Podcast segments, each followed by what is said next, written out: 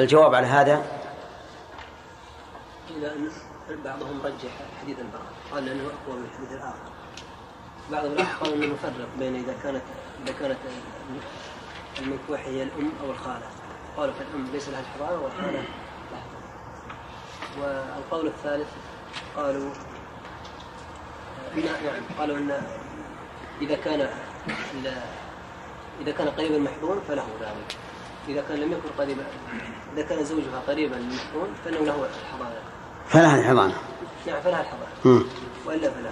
طيب. والقول الرابع قال إنه اذا إذا رضي الحاضن. إذا رضي؟ إذا رضي زوج الحاضنه يعني إذا كان برضاه فأنا له فأنا الام ان تحضر وان كانت تتزوج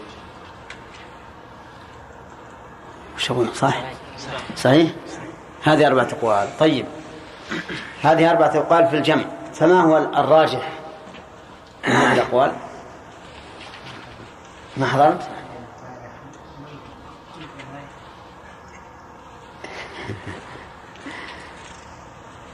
ينبغي الجمع بين القولين الأخيرين وأن يقال إذا كانت إذا كان الزوج قريبا للمحذور و, و... ورضي. وكان برضا فإنه لا تسقط لا يسقط حقها. أحسنت تمام.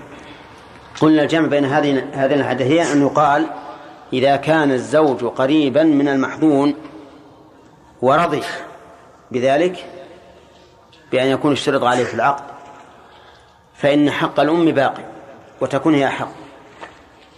ثم ذكر المؤلف رحمه الله أحاديث فيما إذا تنازع الأم الأب والأم في حضانة الطفل الذي بلغ سن التمييز. لأن الطفل قبل سن التمييز تبين لنا أنه يكون عند من؟ ها؟ الطفل قبل سن التمييز عند من؟ عند الأم. عند الأم. وهذا واضح. سبقت الأحاديث فيه. إذا كان بعد سن التمييز فهل يكون عند الأم أو يكون عند الأب؟ أم ماذا؟ ذكر المؤلف ما يدل على هذا. فقال عن أبي هريرة رضي الله عنه أن النبي صلى الله عليه وسلم خير غلاما بين أبيه وأمه. خير أي جعل له الخيار. ومن المعلوم أن الخيار لا يجعل إلا لمن يمكنه أن يختار. ولا يمكن أن يختار قبل أن يكون عنده تمييز. إذن فالطفل قبل التمييز يكون على فيه الحكم كما سبق أي عند الأم. وبعد التمييز بعد التمييز يخير يقال له اختر. هذا أبوك وهذه أمك. اختر من شئت. الغالب أنه سيختار الأم لأنه قد كان في حضانتها من صغره وألفها وألفته فالغالب أنه سيختار الأم. لكن أحيانا لا يختار الأم قد يختار الأب. والأمر الأمر إليه. وهذا يعتبر من نوادر العلم أن يجعل الخيار في هذا الأمر للسفيه لأن الطفل سفيه. لو تجي أمه مثلا عند عند عند وقت المحاكمة تعطيه مثل حلاو كثر له من الحلاو والحمص والكشمش وما أشبه ذلك من يبي يختار؟ يختار الأم. ولو كان الأمر بالعكس سيختار الأب. يمكن يجيب لها الأب سيجار الصغير ورفاع ومش بعد. نعم. ويختار الأب. لكن ليس لنا بد مما جاء به الشرع. الشرع مقدم على العقل ولهذا قال خير غلاما. الغلام هو الصغير بين أبيه وأمه. ولم يذكر الحديث ما الذي اختاره الطفل. لأنه ليس الشأن في كونه يختار أمه وأباه. الشأن أن يكون الحكم ثابتا وهو إيش؟ التخيير. طيب وفي رواية أن امرأة جاءت فقالت يا رسول الله إن زوجي يريد أن يذهب بابني وقد وقد سقاني من بئر أبي عنبة وقد نفعني. تقول إن هذا الطفل أراد أبوه أن يذهب به وقد نفعها فكان يسقيها من هذا البئر. وهي لا تستطيع أن تستسقي بنفسها. ولكن هذا الطفل كان يسقيها وهو دليل على أنه كبير. يعني ليس له سبع سنوات فقط بل قد ارتفع. يحتمل أن يكون حول البلوغ. وقد وقد نفعني. نفعها بماذا؟ بالخدمة والسقيا وغيرها. فقال رسول الله صلى الله عليه وسلم استهما عليه. استهم عليه يعني أجري المساهمة القرعة. نعم. وهذه وذلك لأن لأنه تنازع فيه تنازع فيه شخصان مستويان في الحق. مستويان في الحق. لأنه إذا بلغ سبع سنين زالت أحقية الأم في الحضانة وبقي الأمر على التخيير. فقال الرجل زوجها من يحاقني في ولدي؟ يعني من يزعم أنه أحق مني في ولدي. نعم. فقال الرسول فقال النبي صلى الله عليه وسلم للغلام هذا أبوك وهذه أمك فخذ بيد أيه أيهما شئت. فأخذ بيد أمه فانطلقت به. رواه أبو داود. فهنا خير النبي صلى الله عليه وسلم هذا الغلام بين أبيه وأمه فاختار أمه. فأخذت بيده. وكذلك النسائي يعني رواه أيضا ولم يذكر فقال استهما عليه. وعلى هذا فيكون الرسول صلى الله عليه وسلم أمر يعني أجرى التخيير بدون ذكر الاستهام. طيب. ولأحمد معناه. لكنه قال جاءت امرأة قد طلقها زوجها ولم يذكر فيه قولها قد سقاني ونفعني. على كل حال الحديث رواه أبو داود والنسائي وأحمد. هذا أصل الحديث. وإن كان في بعضهم اختلاف عن الآخر في بعض الجمل أو الكلمات. يستفاد من هذا الحديث والذي قبله أيضا. يستفاد منه جواز مخاصمة المرأة زوجها. لأن النبي صلى الله عليه وسلم أقر المرأة على مخاصمة زوجها ولم ينكر عليها. ولما خاصم الرجل أباه في دين عليه قال له النبي صلى الله عليه وسلم أنت ومالك لأبيك. فمنع المخاصمة. ومن فوائد هذا الحديث أنه آه، من الفطرة أن من الفطرة أن المدعي يذكر مبررات الدعوة. من أين يؤخذ؟ من قول سقاني من بئر أبي عنبة آه، أبي عنبة وقد نفعني. فإن هذا مبرر لطلبها واستعطاف للحكم لها لا عليها. ومن فوائد هذا الحديث إجراء القرعة. إجراء القرعة إذا رضي الأب والأم بذلك عند المخاصمة. لأن الرسول صلى الله عليه وسلم أمر أمر بها. لكن لما لم يرضى الزوج حكم بالتخيير. وعلى هذا فيكون تكون المسألة على مرحلتين. المرحلة الأولى أن نجري قرعة. والمرحلة الثانية أن نخير. هذا إن صحت اللفظة. والنسائي لم لم يثبتها.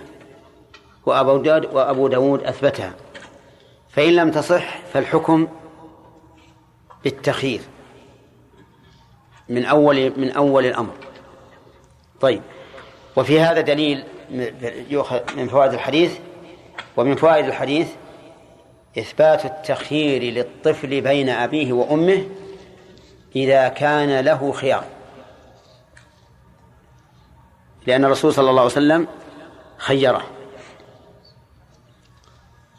ويفهم من وعلم من ذلك أنه إذا لم يكن له خيار أي لا عقل له فإنه لا يخير.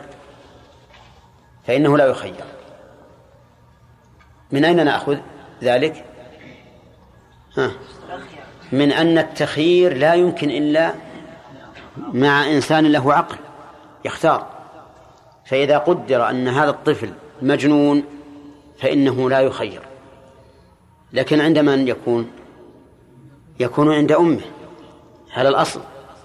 إلا إذا عجزت عن حضانته لكونه كبر وعتى عليها فإن الحضانة تنتقل إلى من؟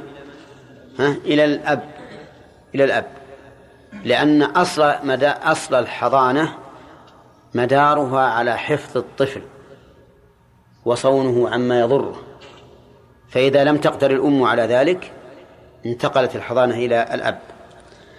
طيب. ومن فوائد هذا هذا الحديث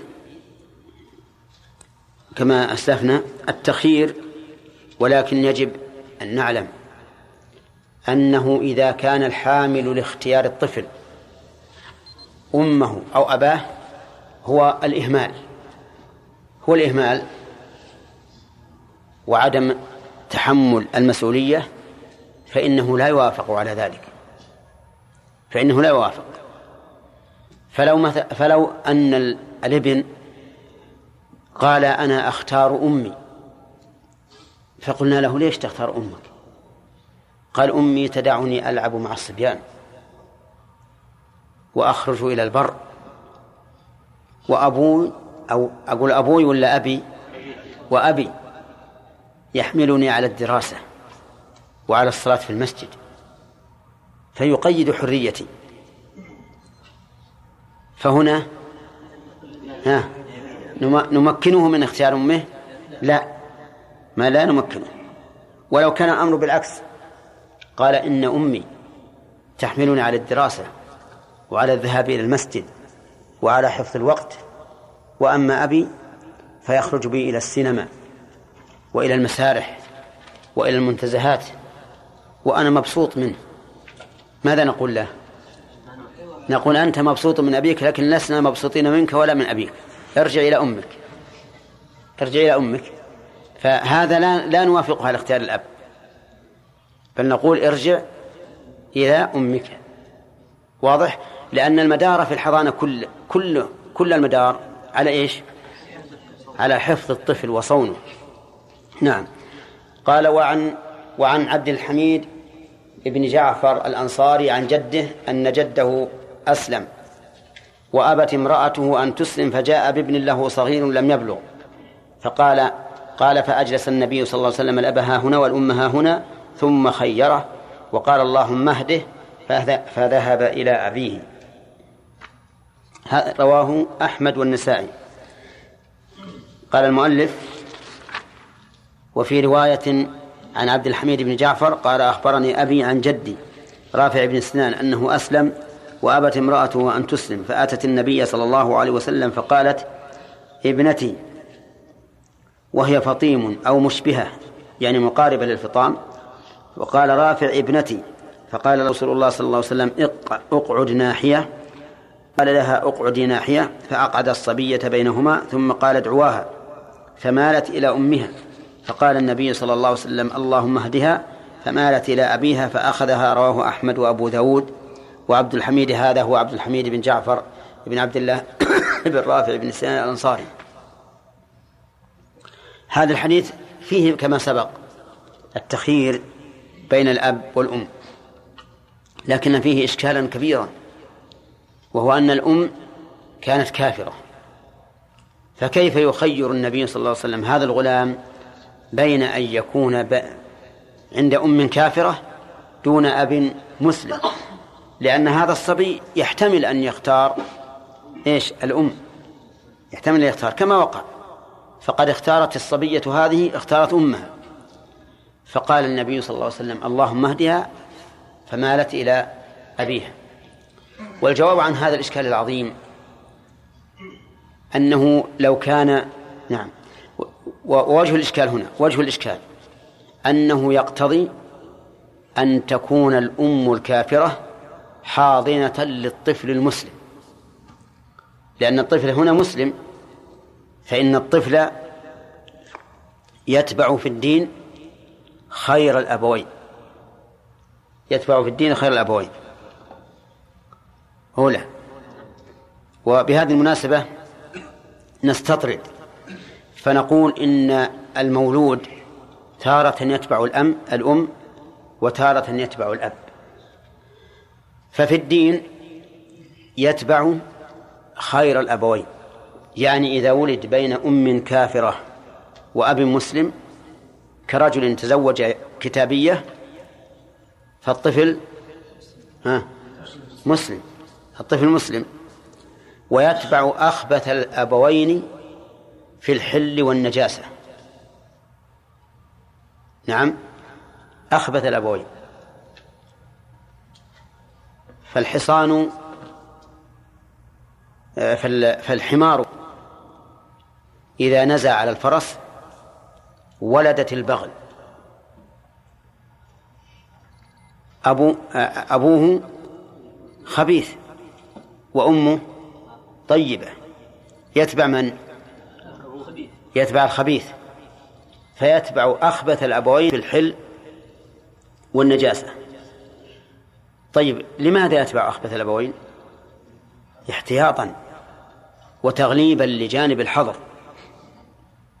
ويتبع الأمة في الولاء. يتبع الأمة في الولاء.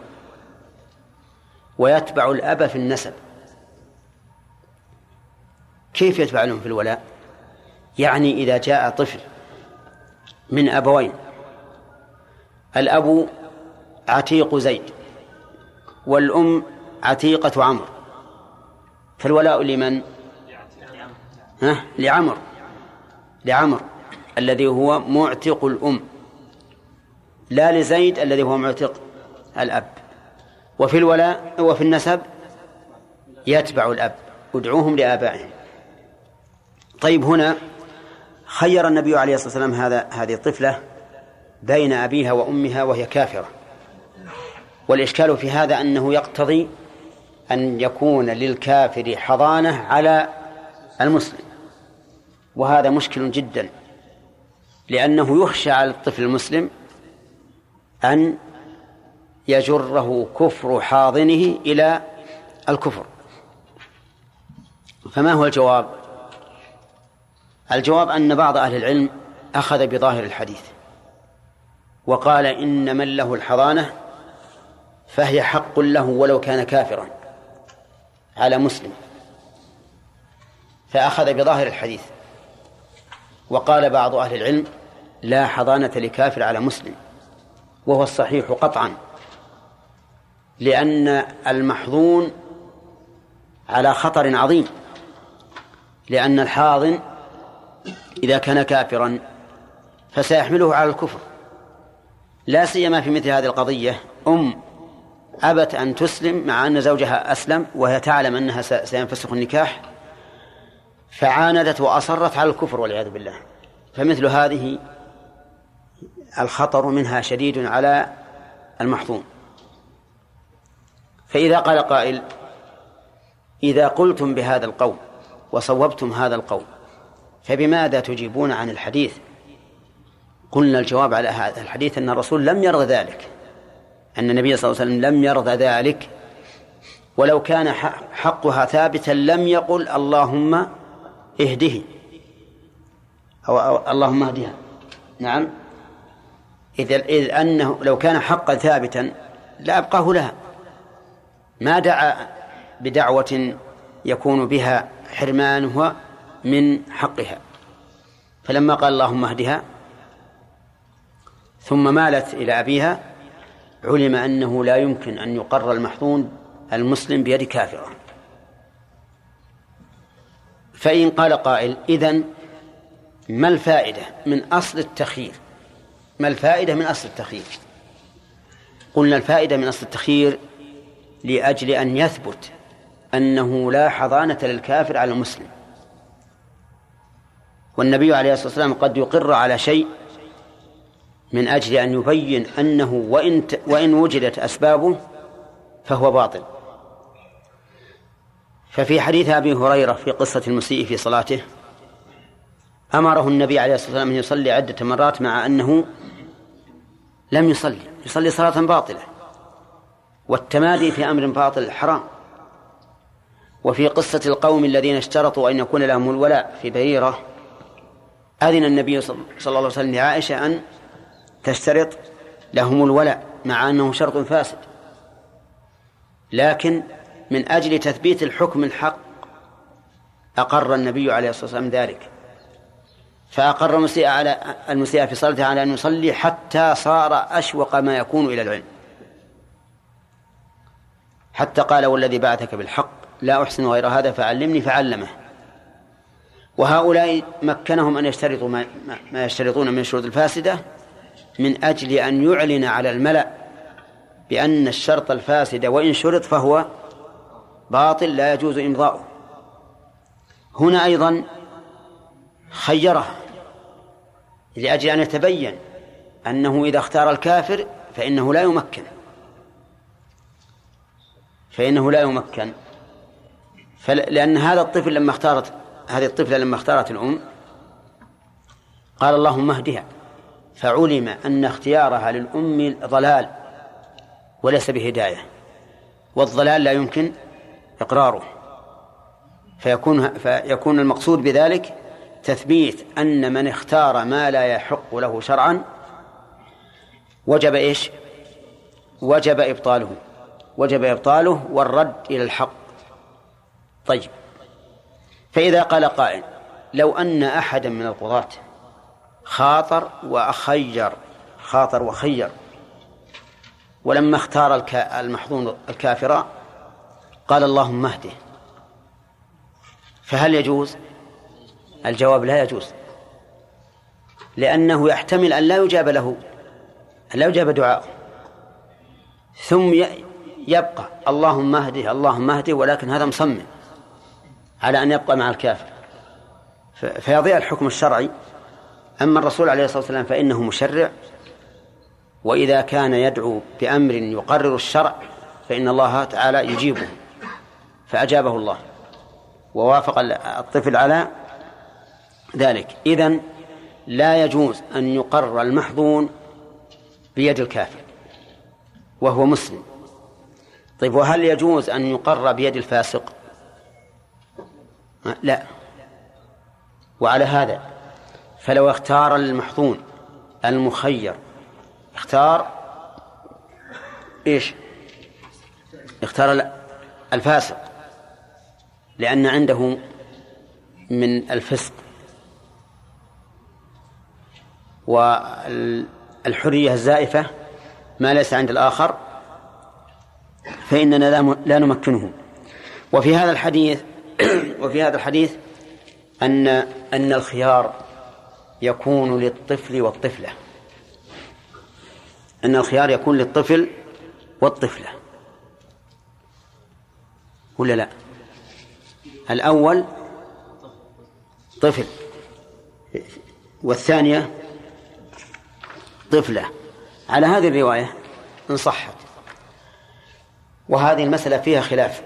هل تخير الطفل كما يخير الطفل؟ فمن العلماء من قال نعم تخير الطفل كما يخير الطفل. وأنه لا دليل على الفرق. وأن من من ادعى التفريق فعليه الدليل والطفل لها خيار كما أن الطفل له خيار. ومنهم من قال بل إن الطفلة إذا تم لها سبع سنين أخذها أبوها. اختارت أم لم تختر؟ ومنهم من قال بل تبقى عند أمها حتى تتزوج. فالمسألة فيها خلاف فيها خلاف كثير طويل. والصحيح في هذا أنها تبقى عند أمها لأن أمها بلا شك أرفق بها من غيرها. وأحنى عليها وأقوم بمصالحها. والأب ربما يأخذها فيدعها عند ضرة أمها. وهذه الضرة تجعل هذه الطفلة خادما لأولادها. كما هو مشاهد كثيرا والأب ربما يكون عنده جنوح إلى هذه المرأة. فلا يهمه أن تذل ابنته. فالصواب بلا شك أنها تبقى عند الأم. لكن لو علمنا أن بقاءها على الأم فيه ضرر أو خطر فيه ضرر لكون الأم قد أهملتها ولا تبالي بها تخرج للسوق وتتبرج ولا تهتم بها أمها أو على خطر لكون البيت يخشى عليه من أن يتسور الفساق ففي هذه الحال إيش نعمل؟ ها؟ نجعلها عند أبيها. نجعلها عند أبيها لأن لأن بقاءها عند أمها ضرر وخطر. والله أعلم.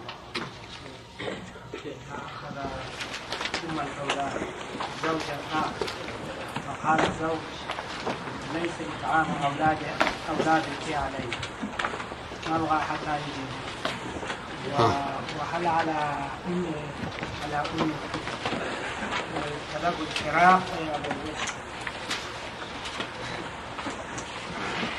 يعني أن الزوج الأخير قال لا أريد الأولاد لا يأتون إلي. ها؟ أنا لا أطعمهم. نقول نعم. الإطعام ليس عليك. الإطعام ليس على الزوج الثاني إلا إذا شرط عليه عند العقد. لا ما شرط. إذا إطعامهم على أبيهم. إطعامهم على أبيهم وحضانتهم فيها التفصيل. ها؟ إي نعم لو كان فاسق نأخذ منه الدراهم. الدراهم مين فاسقة. نأخذ الدراهم للإنفاق عليهم. ولكن لكن يبقى النظر هل الزوج الثاني يرضى أن يكون أولاد الزوج الأول عنده؟ قد لا يرضى. قد يقول أنا لا أرضى لا أريدهم حتى وإن أنفقوا عليه. هل أم الأولاد تطلب ما؟ لا ما تطلب. ما تطلب إلا إذا شرط في العقد. نعم. إذا كان إذا كان الذي لم يختاره الطفل أفضل ممن اختاره وكلهم يعني فيهم يقومون بالحضانة يعني. كلهم يقومون بالحضانة لكن من لم يختاره يعني أفضل من اللي يعلمه ويدرسه ويذهب إلى تعليمه نحو ذلك. هل ذاك يهمله أو لا؟ لا لا يهمله. إذا يرجع إلى اختياره. نعم ما الدليل على التفريق بين أن الطفل يتبع أمه في الولاء ولا يتبع كيف؟ دليل آثار الصحابة والحديث عن الرسول عليه الصلاة والسلام نعم ولهذا لو تزوج حر بأمة وش تصيرون الأولاد؟ ها؟ أرقة أرقة لأبي لسيدها لو تزوج حر بأمة. والله غريبين على هذه المسألة. لو تزوج حر بأمة فأولاده أرقة. أرقة. لمن؟ في سيد الأمة. في سيد الأمة. ياخذ الأولاد يحرج عليهم. ولهذا قال الإمام أحمد رحمه الله إذا تزوج الحر أمة رق نصفه. رق نصفه يعني صار نصفه رقيق. لأن الأولاد جزء منه وسيكون أرقة فإذا كانوا يتبعون في الرق صار ولاؤهم إذا إذا اعتقوا لمن؟ لمولى أمه نعم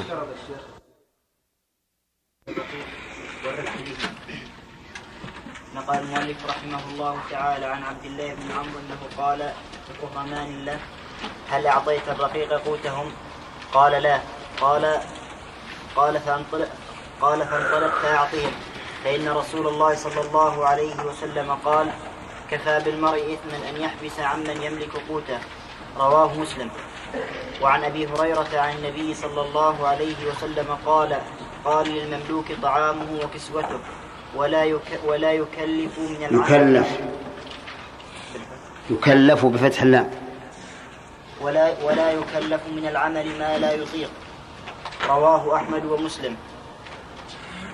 وعن أبي ذر عن النبي صلى الله عليه وسلم قال هم إخوانكم واخو هم إخوانكم إخوانكم. هم إخوانكم وخولكم. وخولكم. هم إخوانكم وخولكم. وش رأيكم؟ ما نعزل هذا؟ لا مكتوب عندي بالفتح. وش المكتوب؟ بالفتح. وش؟ إخوانكم وخولكم. خولكم؟ طيب. أنت دارس في النحو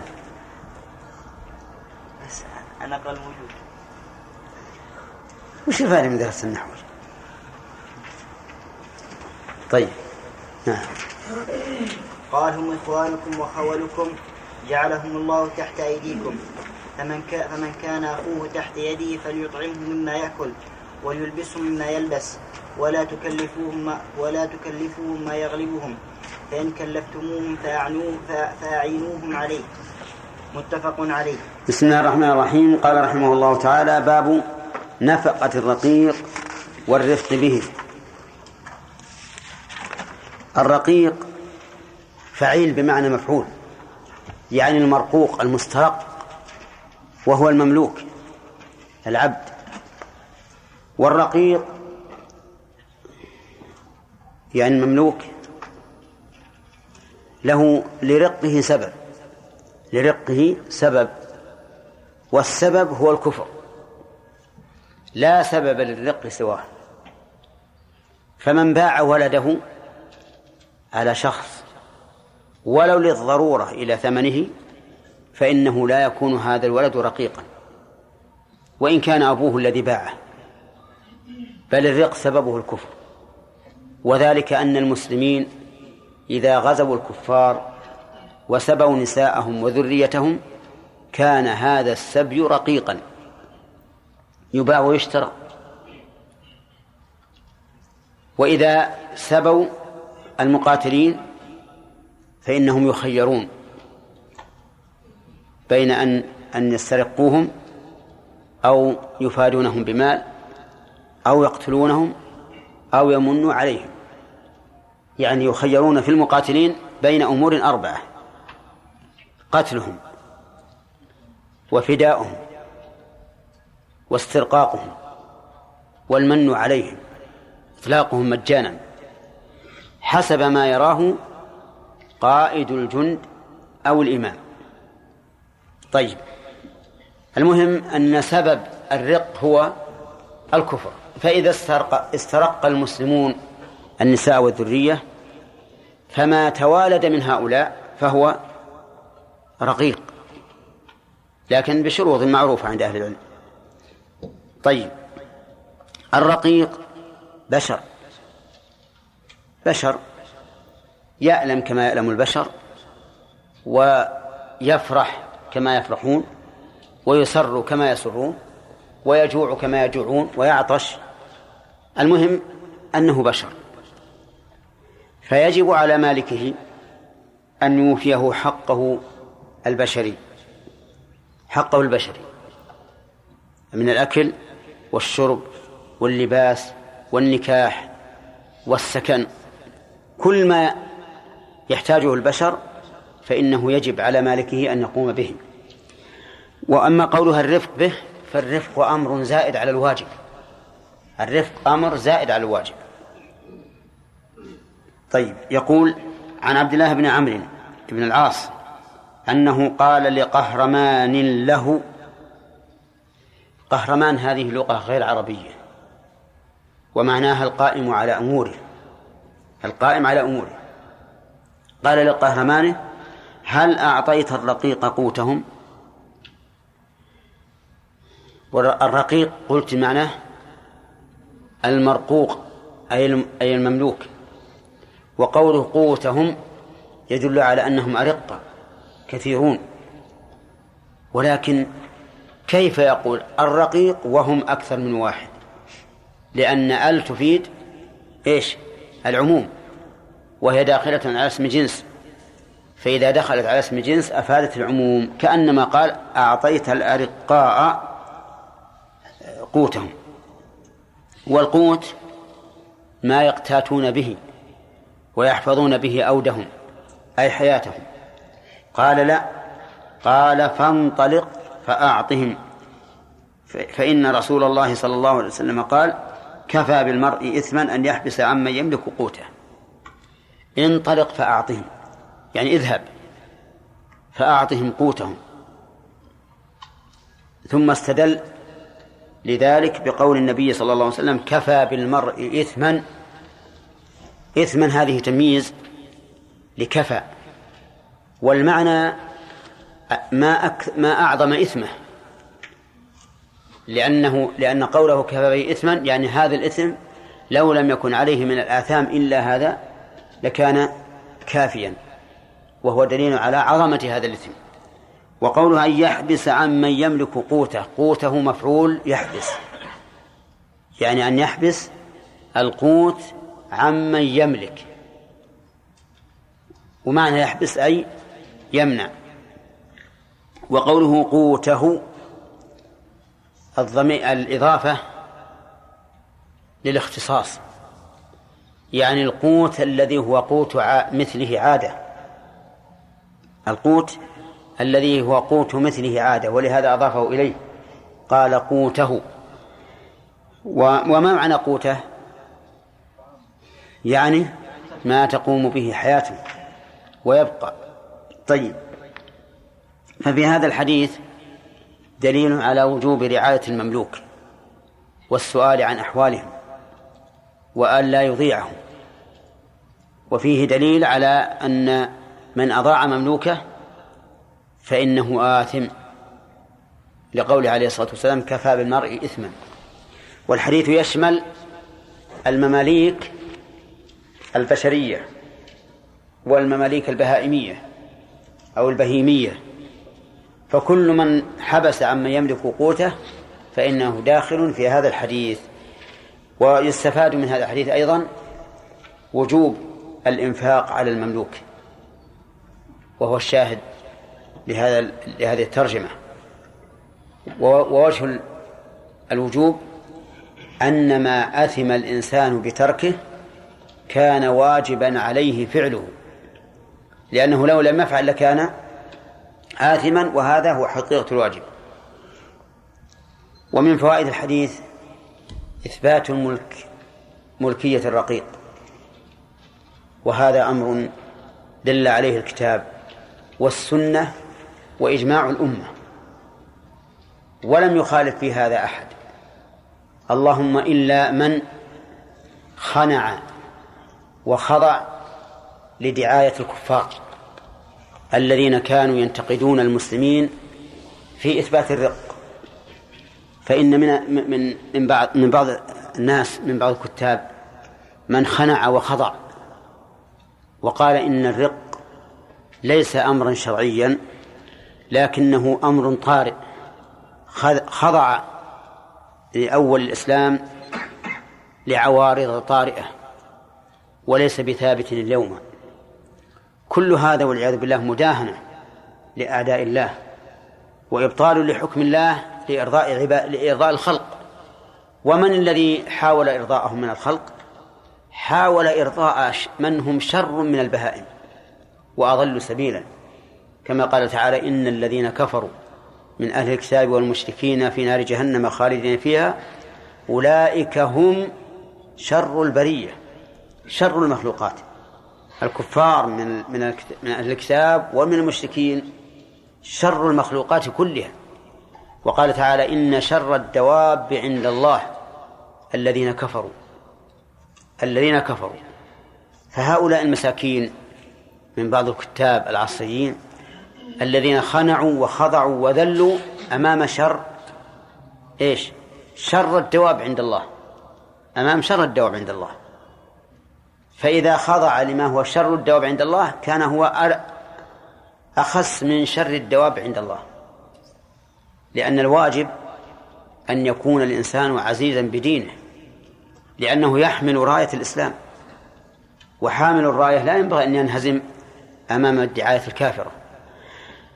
والعجب أن هؤلاء الكفار يشنعون على الإسلام في مسألة الرق وهم يسترقون الأحرار قهرا وعنوة ويمتصون خيرات بلادهم ويستعمرونهم فكريا حتى يجعلوهم أذيالا لهم. وليس أيضا استعبادهم للخلق مقصورا على فرد بل هو على أمة أمة فإذا فكيف يعيبون المسلمين إذا أثبتوا ملكية البشر على الوجه الذي أذن الله فيه؟ والبشر كلهم ملك لله. فإذا أذن لبعضهم أن يملك البعض الآخر بأسباب شرعية فما المانع من هذا؟ على كل حال في هذا الحديث وفي غيره من النصوص دليل على ثبوت إيش؟ ثبوت ملكية البشر وهو الرق. ومن أنكر ثبوته فقد كذب القرآن والسنة. نعم الرق الذي ليس مبنيا على أصل شرعي مثل من يسترق الناس إذا باعهم أهلوهم. فإنه يوجد من الناس من يذهب إلى البلاد الفقيرة الجائعة ويشتري أولادها يشتري أولادها منها. الولد ذكر أنثى كل شيء له قيمة. ثم يأتي به يبيعه, يبيعه في الأسواق. هذا وجد سابقا. نقول هذا حرام ولا حلال؟ حرام. كما جاء في الحديث الصحيح ثلاثة أخ أنا خصمه يوم القيامة. رجل أعطى بي ثم غدر. ورجل باع حرا فأكل ثمنه. ورجل استأجر أجيرا فاستوفى منه ولم يعطه أجره. ثم قال وعن أبي هريرة رضي الله عنه قال قال أن النبي صلى الله عليه وسلم قال للمملوك طعامه وكسوته. انتبه طعامه أضاف الطعام إليه. إذن فالواجب له طعام مثله ولا يشترط أن يكون طعامه كطعام سيده لأن هناك فرقا بين طعام الأسياد وطعام المماليك. فلهذا قال طعامه يعني الطعام اللائق به وكسوته يعني الكسوة اللائقة به.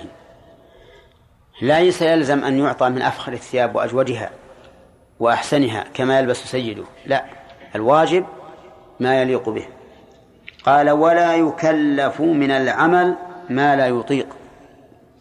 ولا يكلف بالرفع ولا بالفتح. ها؟ ما وجه الجواز؟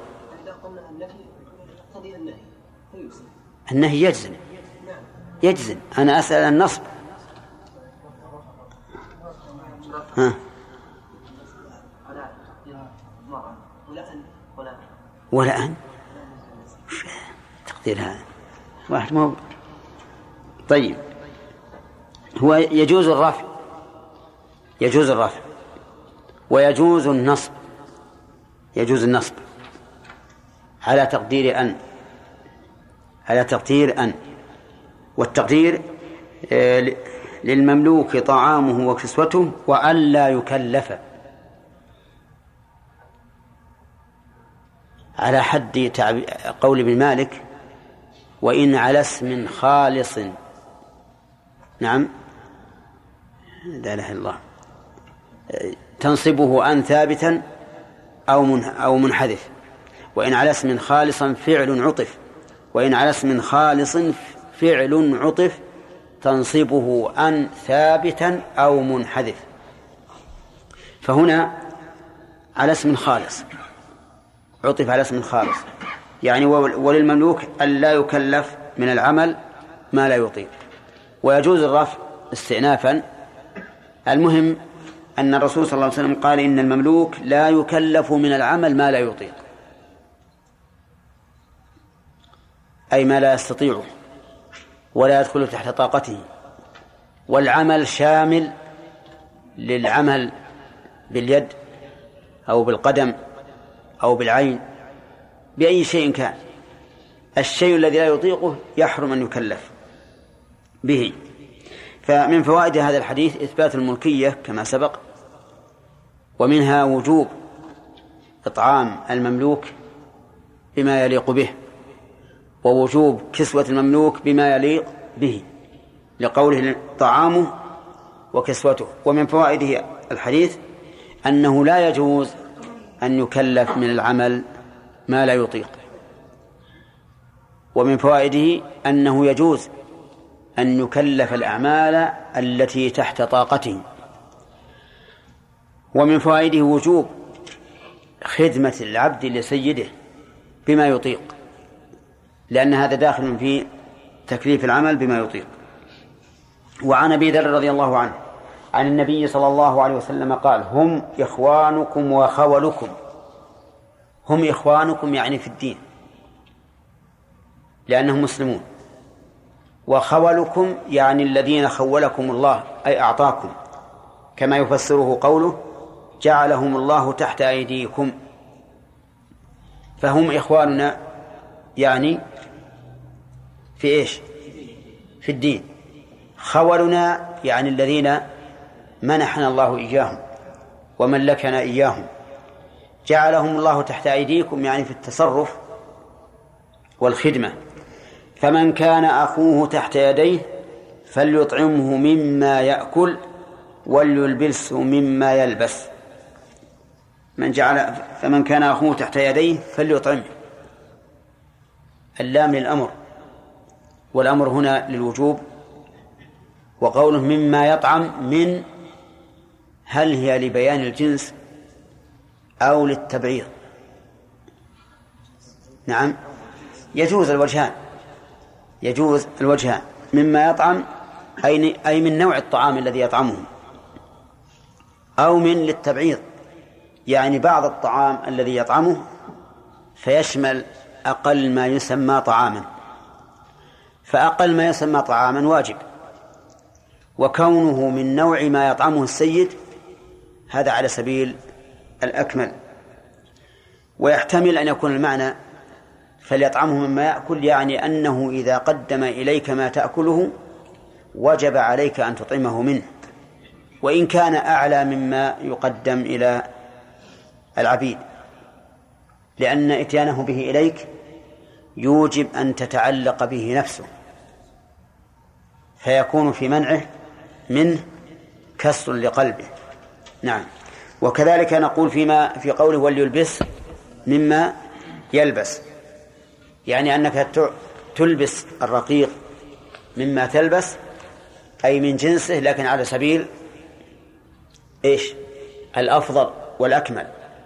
أو بعض ما تلبس ويشمل ما دون لباسك على سبيل الواجب. ثم قال ولا تكلفوهم ما يغلبهم ما يغلبهم أي ما يعجزون عنه. ويكون غالبا لهم كما تقول غلب زيد عمرا.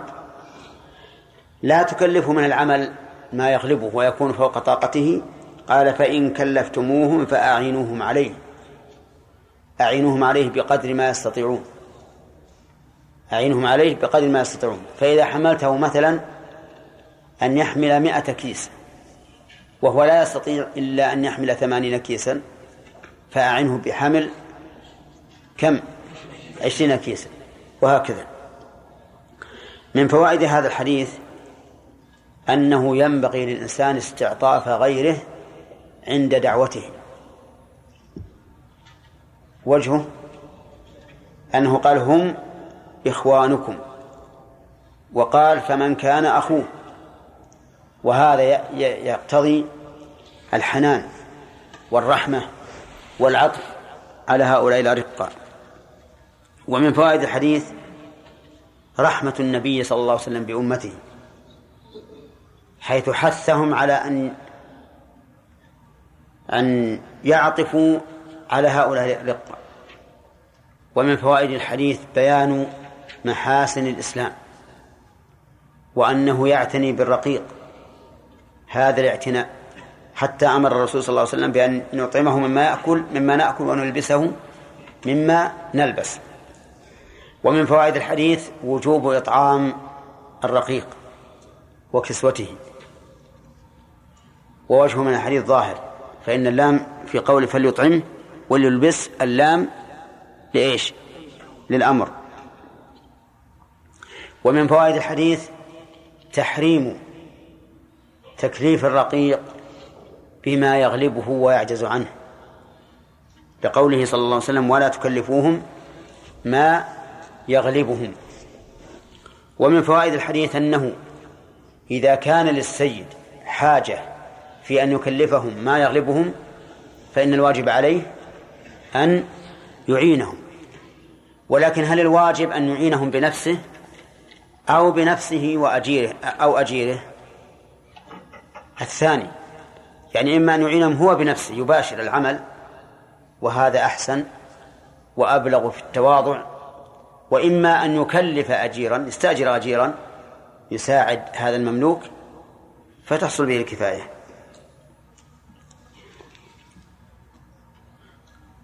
ومن فوائد هذا هذا الحديث أن للإنسان أن يتصرف بمملوكه تأجيرا وإعارة ورهنا لعموم قوله جعلهم الله تحت أيديكم. فيجوز للإنسان أن يؤجر عبده لشخص لعمل معلوم. تصح الإجارة عليه. لأن الله خولنا إياهم وجعلهم تحت أيدينا. ولكنه لا يجوز أن يؤجر أمة جميلة لشاب لأن ذلك سبب للفتنة العظيمة. سبب للفتنة العظيمة. وكذلك لا يجوز أن يؤجرها لرجل يخلو بها. لأن ذلك وسيلة إلى المحرم وهو الخلوة بالمرأة. هل يجوز أن يرهنه؟ ها؟ يجوز. يجوز أن يرهنه. لأنه إذا جاز بيعه جاز رهنه. طيب يجوز أن يوقفه؟ ها؟ فيقول هذا وقف على فلان من الناس. يجوز لأنه ملكه. قال وعن أبي هريرة رضي الله عنه عن النبي صلى الله عليه وسلم قال إذا أتى أحدكم إذا أتى أحدكم خادمه كذا؟ إذا أتى أحدكم خادمه أو إذا أتى أحدكم خادمه ها؟ طيب أنطق بها. أحدكم خادمه خطأ. إذا أتى أحدكم خادمه. صح؟ يجوز الوجهان. أو إن شئت قل وجها ثالثا أيضا. نعم. طيب. شوف الآن. إذا أتى أحدكم خادمه بطعامه. من الذي يأتي بالطعام؟ هل هو السيد للعبد أو العبد للسيد؟ العبد للسيد. هو الذي يقدمه إليه. يصلح ويأتي به إليه. إذن صواب العبارة إذا أتى أحدكم خادمه. إذا أتى أحدهم خادم كيف؟ كيف نجعل المفعول يلي الفعل ونأخر الفاعل؟ هذا ليس بغريب. الجواب أن هذا ليس بغريب. قال الله تعالى وإذ ابتلى إبراهيم ها؟ ربه. هذه على وزان قوله إذا أتى أحدكم خادمه. كذا؟ طيب إذا أتى أحدهم خادمه بطعامه فإن لم يجلسه معه فليناوله لقمة أو لقمتين أو أكلة أو أكلتين فإنه ولي حره وعلاجه. اللهم صل وسلم على رسول الله. الرقيق نعم بل, بل نقول الخادم يشمل لأجل يشمل الرقيق وغيره. الخادم صلح الطعام وتولى حرة. كيف حرة؟ لأنه لا ينضج إلا بنار. فقد تولى الحر وكذلك العجن والماء وجميع ما يلزم للطبخ. ثم جاء به إلى سيده فجعل السيد يأكل. من شق إلى شق. والخادم ينظر. ينظر. هذا غير لائق حتى في المرأة غير لائق. ما هو الأكمل؟ أن تجلسه معك.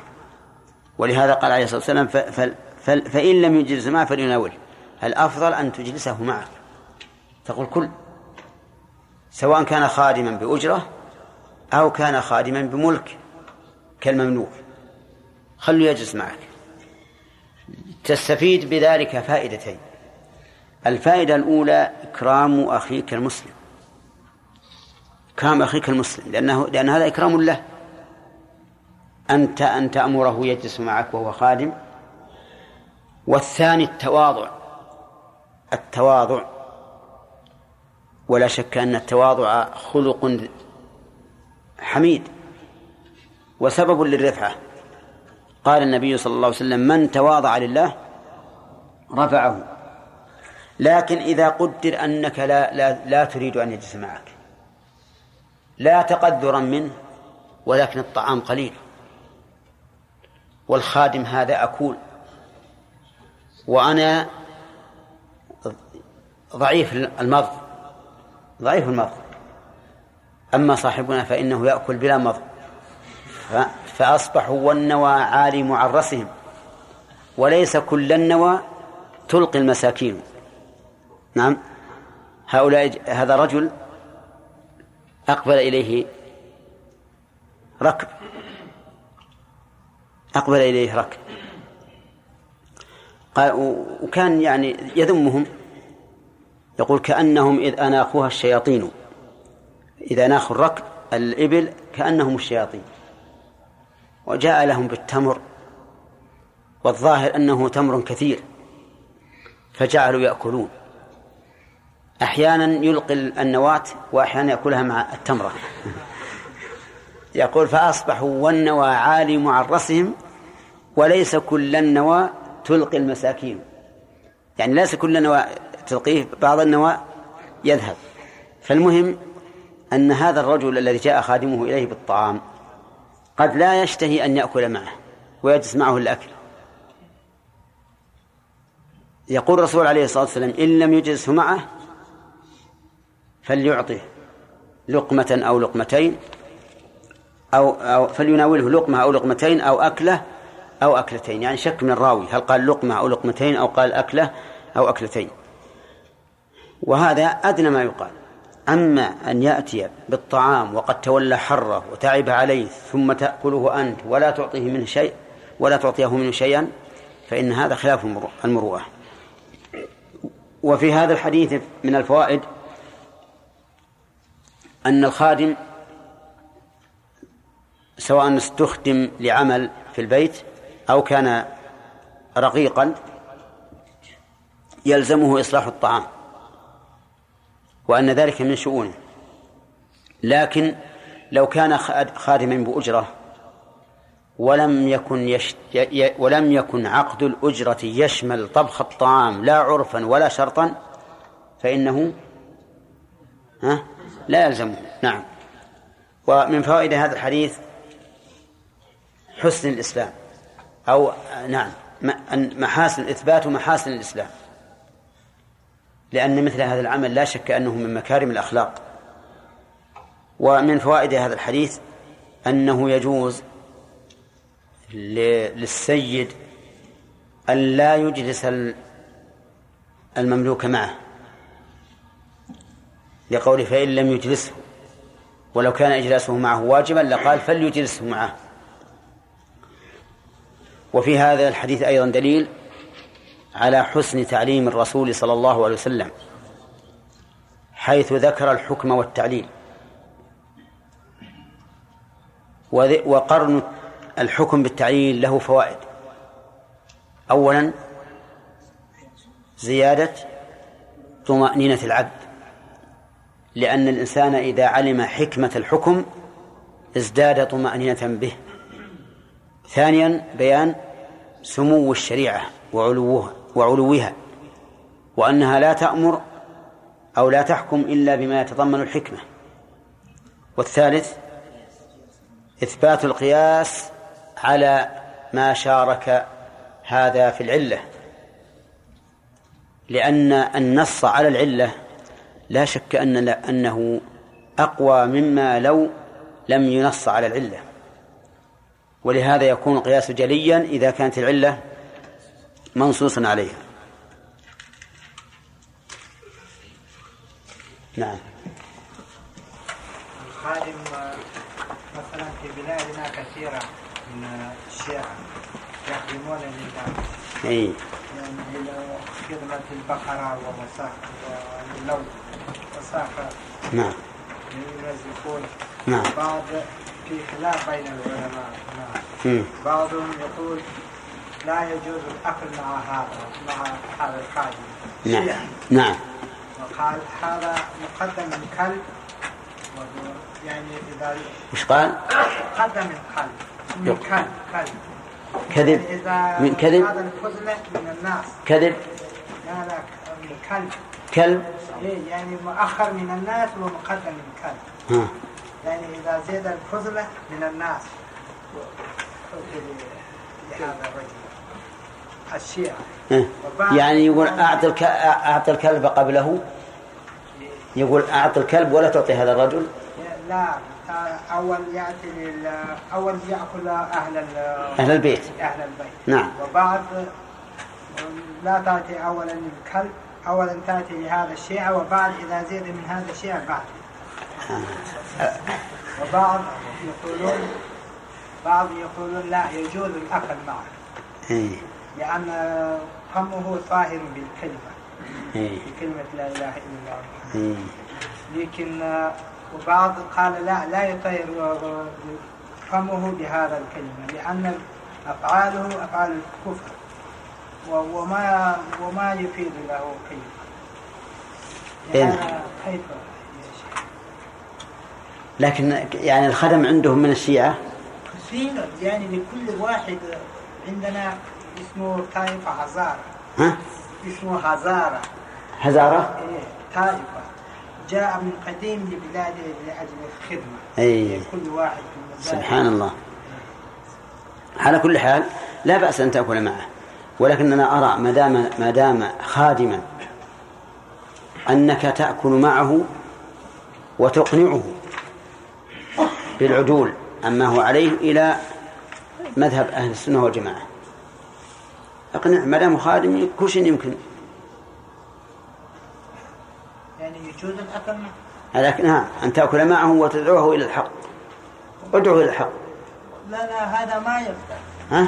ما يقدر هم الشيعة مرة يعني صدره زي صدر القلب. إذا يقول هو يشدد. إذا يقول إذا يقول أحد هو يشدد كثير. أعوذ بالله. يعني ما فيه لا لا ما في معالجة. ما ما معالجة. في العذارى ما مشهورة إيه. لا حول ولا قوة. والله على كل حال. يسبون آه. الصحابة والعائشة وجبريل. أعوذ بالله. يسبون هذا. ولهذا الناس يسبون جبريل؟ إيه نعم. قال خان ما الله أكبر سبحانه شوف ما أشبههم باليهود؟ اليهود يقو... اليهود يقولون جبريل عدونا. جبريل عدونا. فقال الله تعالى من كان عدوا لله وملائكته ورسله وجبريل وميكال فإن الله عدو للكافرين. نسأل الله العافية. على كل حال إذا اقتضت المصلحة أن تهينهم فأهنهم. إذا اقتضت المصلحة أن تهينهم فأهنهم. بكل ما تستطيع. وإن اقتضت المصلحة أن لا تهينهم فلا تهينهم. ولكن ليس بلازم أن تأكل معهم. مو لازم. ما دام خادم يعطى أدنى شيء. كذبة أحسن كذبة هذا آه طيب طيب. نعم. بسم الله الرحمن الرحيم. وما ملكت إيش؟ وهو يقرر بنفسه الصلاة وما ملكت أيمانكم رواه أحمد وأبو داود وابن ماجه. باب نفقة البهائم. وعن ابن عمر أن النبي ما بهواو لا. قاعدة. كل ما كان الحديث في أول الباب كيف تأتي الواو؟ عطفا على إيش؟ لا لا خلاص. باب نفقة البهائم. عن ابن عمر أن النبي صلى الله عليه وسلم قال عذبت امرأة في هرة سجنتها حتى ماتت فدخلت فيها النار لا هي أطعمتها وسقتها إذ حبستها ولا هي تركتها تأكل من خشاش الأرض. من؟ من خشاش. خشاش بالفتح ولا هي تركتها تأكل من خشاش الأرض. وروى أبو هريرة مثله. وعن, وعن أبي هريرة أن النبي صلى الله عليه وسلم قال بينما رجل يمشي بطريق اشتد عليه العطش فوجد بئرا فنزل فيها فنزل فيها فشرب ثم خرج. فإذا كلب يلهث يأكل الثرى من العطش. فقال الرجل قد بل لقد بلغ هذا الكلب من العطش مثل الذي كان بلغ بي. فنزل البئر فملأ- مني. بي. مني. ها؟ إيه، في مرفوع. فإذا كلب الكلب. الذي كان بلغ مني فنزل البئر فملأ خفه فملأ خفه ماء ثم أمسكه بفيه حتى حتى رقي فسقى الكلب فشكر الله له فغفر له. قالوا يا رسول الله وإن لنا في البهائم أجرا؟ فقال في كل كبد رطبة أجر. متفق عليه. وعن سراقة بن مالك قال سألت رسول الله صلى الله عليه وسلم عن الضالة عن الضالة من الإبل تغشى تغشى حياض تغشى حياضي لقد قد لطها قد لطها قد لطها الإبل هل لي من أجر في شأن ما أسقيتها ما أسقيتها؟ ما أسقيها في شأن ما أسقيها؟ قال نعم. في كل ذات كبد حراء أجر. رواه أحمد. حراء أسد ولا حراء؟ حراء. به همزة حراء. نعم. رواه أحمد. بسم الله الرحمن الرحيم. الحمد لله رب العالمين والصلاة والسلام على نبينا محمد وعلى آله وأصحابه أجمعين. سبق لنا باب نفقة الرقيق وهو المملوك وأنها واجبة على السيد لأمر النبي صلى الله عليه وسلم بها. والأصل في الأمر الوجوب. ولأنه وليه والقائم عليه فلزمه أن يقوم بمصالحه. فالواجب نحو البهائم الإنفاق عليها نحو الرقيق الإنفاق عليه. فإن عجز عن النفقة فإنه يجب عليه أن يؤجره بقدر نفقته. فإن لم يجد من يستأجره؟ وجب عليه أن يبيعه. يبيعه لمن ينفق عليه لأن هذا أمر واجب عليه طيب. وسبق لنا أحاديث في هذا الموضوع وقد وقفنا على قوله وعن أنس بن مالك رضي الله عنه قال كانت عامة وصية رسول الله صلى الله عليه وسلم حين حضرته الوفاة وهو يغرغر بنفسه الصلاة وما ملكت أيمانكم رواه أحمد وأبو داود وابن ماجه. عامة يعني أكثر. أكثر وصية الرسول صلى الله عليه وسلم وهو قد حضره الموت الوصية بهذين الأمرين. الصلاة وهي حق لله وما ملكت أيمانكم وهو حق للمخلوق. أما الصلاة فالمحافظة عليها ظاهرة يعني تحافظ عليها في وقتها بشروطها وأركانها وواجباتها. وأما ما ملكت أيمانكم فهو شامل شامل للمملوك من بني آدم وللمملوك من الحيوان. يجب على الإنسان أن يعتني به ويعطيه حقه. ثم أعقب المؤلف رحمه الله باب نفقة الرقيق والرفق به بباب نفقة البهائم. والبهائم جمع بهيمة. البهائم جمع بهيمة وهي الحيوان مما سوى الإنسان. أما إذا قيل بهيمة الأنعام فهي خاصة بالإبل والبقر والغنم كما قال تعالى ليذكر اسم الله في أيام معلومات على ما رزقهم من بهيمة الأنعام وقال أحلت لكم بهيمة الأنعام إلا ما يتلى عليكم أما البهائم على سبيل العموم فهي عامة. للإبل والبقر والغنم والخيل وغيرها. وسميت هذه بهائم لأنها لا لا تعرب عما في نفسها فهو مأخوذ من الإبهام. يقال أبهم الشيء أي لم يبينه ولم يوضحه. وهذه البهائم لا تعبر عما في نفسها ولا تتكلم. وإن كانت قد تفعل أشياء أو تصوت بأصوات تدل على ما في نفسها لكنها في الحقيقة لا تعرب. طيب. البهائم يجب الإنفاق عليها. أكلا وشربا. ويجب حمايتها عما يؤذيها من البرد والحر. فإن عجز عن عن الإنفاق عليها وجب عليه أن يبيعها. لمن ينفق عليه. أو يذبحها إن كانت تؤكل.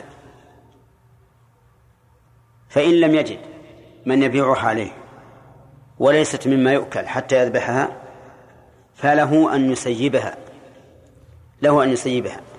يخرج فيها بها إلى البر ويسيبها ويسيبها يدعها. كما يدل على هذا حديث جابر أنه كان له جمل فأعيا فأراد أن يسيبه فإن لم يمكن تسيبها مثل أن تكون حمارا قد انكسر ويقال إن الحمار إذا انكسر لا يمكن أن ينجبر كسره بل يبقى مكسورا أبد الآبدين. فله أن يقتله له أن يقتله لأنه إن بقي ألزم بالإنفاق عليه. وإذا أنفق عليه في هذه أنفق عليه في هذه الحال كان الإنفاق عليه من باب إضاعة المال. لأنه لن ينتفع به حالا ولا يؤمل أن ينتفع به مآلا. والشارع نهى عن عن إضاعة المال. أما إذا كان مما مما يؤكل فالأمر فيه هين. يذبحه. ويأكله أو يتصدق به ولا يضره شيئا. والحاصل أن الإنفاق على البهائم واجب أكلا وشربا ووقاية. وقاية منين؟ من الحر والبرد. فإن عجز عن ذلك وجب عليه أحد أمرين إن كانت تؤكل وهو ذبحها وأكلها أو بيعها. وإن كانت لا تؤكل وجب عليه إيش؟ لا. بيعها. وجب عليه بيعها. فإن لم يجد من يشتريها فإنه يسيبها إذا كان يمكن أن تقوم بنفسها وتتسيب. فإن كان لا يمكن فإن كانت تؤكل ذبحها وإن لم تكن تؤكل قتلها. خوفا من الإنفاق الضائع عليها والإنفاق الضائع لا لا يقره الشرع قال عن ابن عمر رضي الله عنهما أن النبي صلى الله عليه وسلم قال عذبت امرأة في هرة سجنتها حتى ماتت فدخلت فدخلت فيها النار. عذبت امرأة ولم تسمى المرأة لأنه لا حاجة إلى التعيين ولا و و و وإذا لم يكن حاجة إلى التعيين صار التعيين وعدمه سواء وقول فيه هرة في للسببية للسببية ولا تكون هنا للظرفية لفساد المعنى وقوله هرة الهرة يا هداية, يا هداية الله أتعرفها؟ ما هي؟ السنور السنور هل تعرفون السنور؟ ها؟ السنور القط القط القط. طيب يقول في هرة سجنتها أي حبستها حتى ماتت فدخلت النار فيها. أو فدخلت فيها النار أي بسببها. لماذا؟ بين النبي صلى الله عليه وسلم سبب ذلك؟ فقال لا هي أطعمتها وسقتها إذ حبستها ولا هي تركتها تأكل من خشاش الأرض. يعني فيها إذن حبستها لم تطعمها ولم تسقها. إذ حبستها ولو أطعمتها وسقتها وهي محبوسة لزال عنها الإثم. ولا هي أرسلتها تأكل من خشاش الأرض. ولو أرسلتها تأكل من خشاش الأرض لسلمت منها أيضا. ففي هذا دليل على أن الإنسان يعذب بما عذب به الحيوان. وفيه أيضا دليل على أن مثل هذا العمل من كبائر الذنوب لأن النبي صلى الله عليه وسلم أخبر بأن هذه المرأة عذبت به في النار. والعذاب لا يكون إلا على كبيرة لا يكون إلا على كبيرة. ومن فوائده جواز حبس الحيوان إذا قام الإنسان بما يجب له من طعام وشراب. ومن ذلك حبس الطيور في الأقفاص إذا قام الإنسان بواجبها من طعام وشراب لأنه لم لا لا لم يعذبها في هذه الحال. وأما قول العامة إن حبس الطير تعذيب له مطلقا فليس بصحيح. نعم نقول إن انطلاق الطير في الهواء لا شك أنه يعني أسر له وأحسن لكن حبسه ليس بإيلام له غاية ما هنالك أنه فات ما فاته ما هو أحسن وأحب إليه. ومن فوائد هذا الحديث جواز التسييب تسيب الحيوان لقوله ولا هي تركتها تأكل من خشاش الأرض. فلو تركها تأكل من خشاش الأرض لسلمت منها سواء أكلت أم لم تأكل. وفيها ومن فوائد هذا الحديث حل خشاش الأرض للهرة. صح؟ صحيح ما هي مكلفة؟ يعني لو قال قائل فيه جواز أو حل خشاش الأرض للهرة قلنا هذا غير صحيح. لأن الهرة لا يحرم عليها شيء. لا الخشاش ولا غير الخشاش. ويجوز لها أن تأكل أن تأكل لحم الغير. فلو وضعت لحما في طبق وجاءت الهرة فأكلته هل تأثم الهرة؟ ها؟ لا تأثم لا يتعلق بها التكليف لكن هل لك أن تقتلها بأكل هذا اللحم؟ قال العلماء نعم. يجوز أن تأكلها إذا أكلت لحمك. ها؟ يجوز أن تقتلها إذا أكلت لحمك لأنها معتدية. معتدية والمعتدي ظالم. ولأنك إذا تركتها فربما تعتدي على غيرك أو تعتدي عليك مرة أخرى. وروى أبو هريرة رضي الله عنه مثله. وعن أبي هريرة رضي الله عنه أن النبي صلى الله عليه وسلم قال بينما رجل يمشي بطريق ألبى هنا للظرفية أي في طريق. اشتد عليه العطش والعطش هو الحاجة إلى الماء. ف فوجد بئرا فنزل فيها فشرب ثم خرج فإذا كلب يلهث يأكل الثرى من العطش. لما شرب من البئر وخرج وإذا كلب فإذا كلب يأكل يلهث. إذا يسميها النحويون الفجائية يعني فاجأه فاجأه وجود الكلب. يلهث لهث الكلب معروف يفتح فمه ويمد لسانه. ويحركه دخولا وخروجا. يقول يأكل الثرى من العطش. الثرى التراب المبلول بالماء أو التراب مطلقا. لكن قوله من العطش يدل على أن هذا الثرى إيش؟ مبلول. لأجل أن يمتص ما به من الماء. وإلا هو لا, لا يأكل التراب. لكن لما كان التراب مبلولا صار يأكله لأجل أن يمتص ما به من الماء. يقول فقال الرجل لقد بلغ هذا الكلب من العطش مثل الذي كان مني كان بلغ مني. يعني معناه أنه أنه أن أن أن, أن هذا الكلب كان عطشان مثل عطشي وهذا الرجل قد جرب العطش. أليس كذلك؟ ولهذا نزل في البئر فشرب.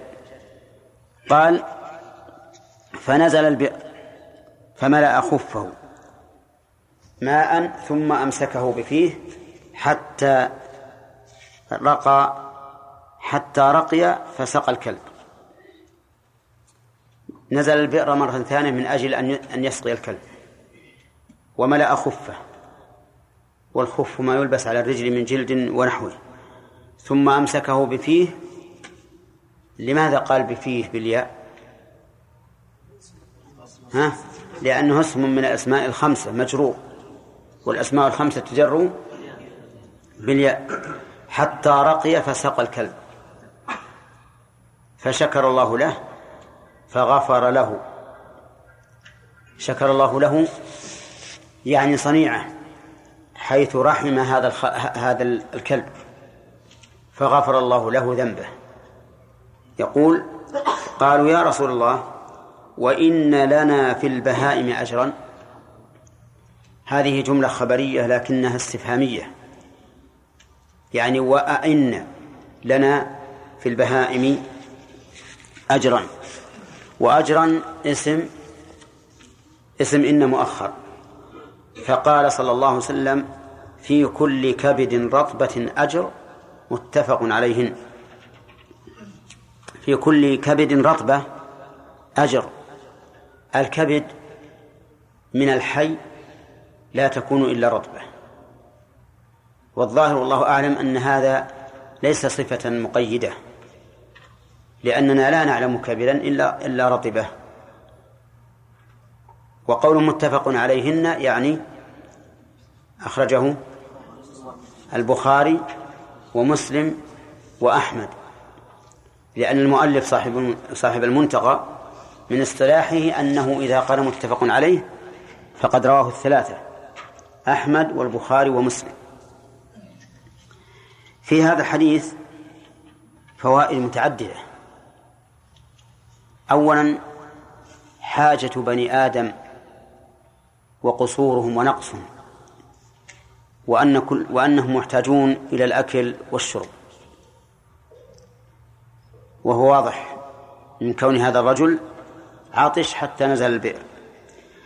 ومن فوائد هذا الحديث جواز النزول في الآبار. لكن بشرط أن يكون الإنسان قادرا على النزول والخروج. فإن لم يكن قادرا على النزول فإنه لا ينزل لأنه يستعجل الموت. وإن كان قادرا على النزول دون الخروج فإنه لا ينزل أيضا لأنه سوف ينحبس في البئر. لا بد أن يعرف من نفسه يقينا أو ظنا أنه قادر على النزول وعلى الخروج. فلو قدر أن البئر ليست عزيزة يعني ليست صلبة وأنها تنهد فإنه لا ينزل. لأنه حينئذ يستعجل الموت. ومن فوائد الحديث ما ساقه المؤلف من أجله وهو أن البهائم لنا فيها أجر سواء كانت مملوكة لنا أم غير مملوكة. فإن هذا الكلب ليس مملوكا له مع ذلك صار له فيه أجر. ومن فوائد هذا الحديث جواز إطلاق القول على حديث النفس. لأن الظاهر أن قوله فقال الرجل لقد بلغ هذا الكلب أنه قاله في نفسه. لأنه لا فائدة من أن يجهر به. لا فائدة من أن يجهر به. وربما يكون قد جهر به. ومن من فوائد هذا الحديث جواز لباس أو لبس الخفاف.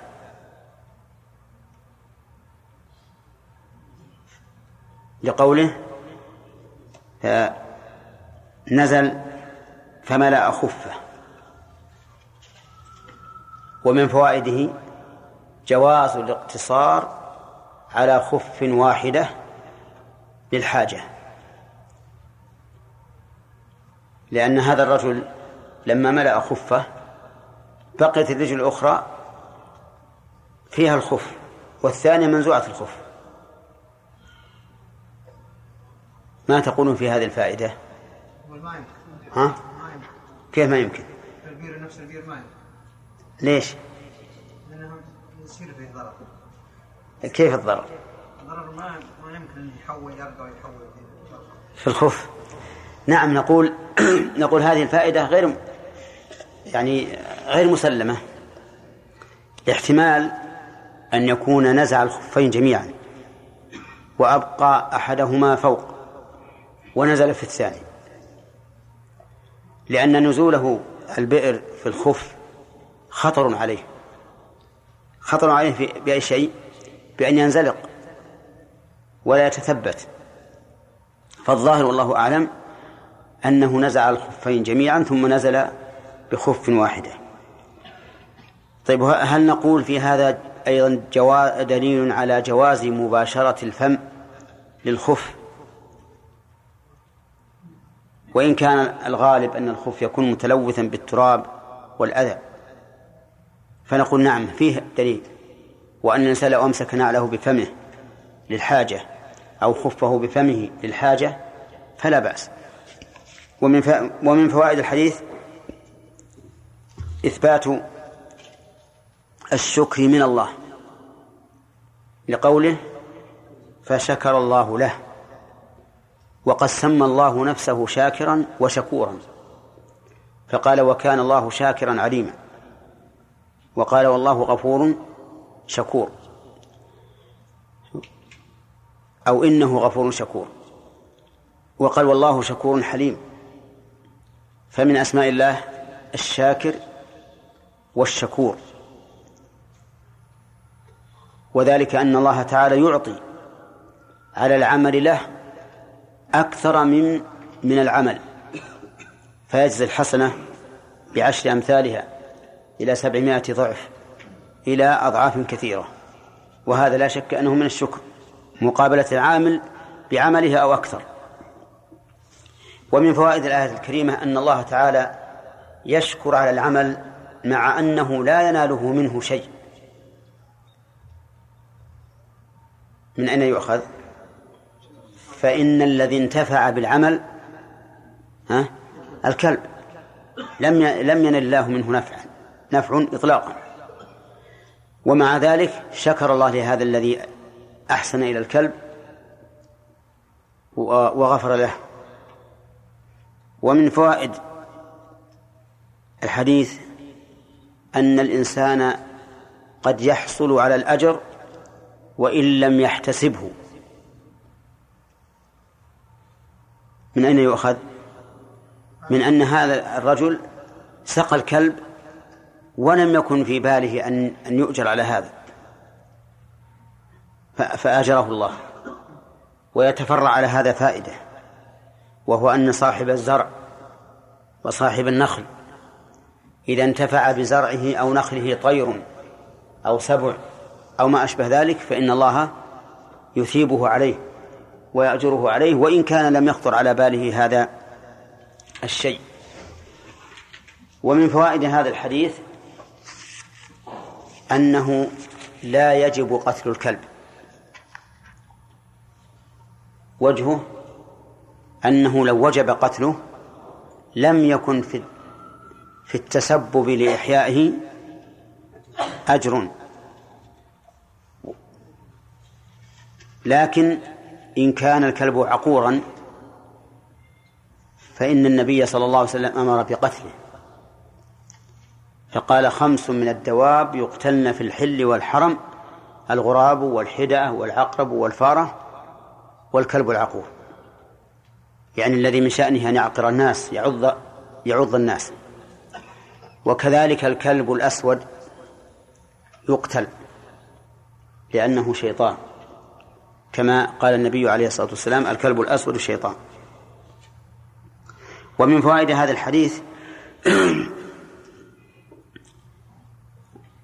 حرص الصحابة على معرفة الحكمة حيث قالوا لنا في البهائم أجر. لأنهم استغربوا أن يكون هذا الرجل الذي سقى الكلب يغفر له بمجرد أنه سقى الكلب. فسألوا الرسول صلى الله عليه وسلم هل لنا في البهائم من أجر؟ فقال عليه الصلاة والسلام في كل كبد رطبة أجر. ومن فوائد الحديث أن الإحسان إلى كل ذي كبد رطبة فيه فيه أجر. طيب الإحسان إلى إلى النمل. فيه أجر؟ ها؟ هو له كبد رطبة؟ ها؟ حي. نعم. إذا معناه لو أننا ألقينا شيئا يأكله النمل عند جحره لكان لنا في ذلك أجر. ولكن لو اعتدى النمل علينا وأخذ من حبوبنا هل لنا أن نستخرج هذا الحب من جحوره؟ نعم. لا لنا ذلك كيف كيف ما يمكن؟ يمكن. أحيانا تدخل النمل يعني أكياس أكياس. لكن من ذكائها أنها إذا أخذت الحب قضمت أطرافه أطراف الحب لئلا ينبت. لأنه لو بقي على حاله وجاء السيل نبت وفسد عليها فتقضم أطراف الحب من أجل أن لا ينبت.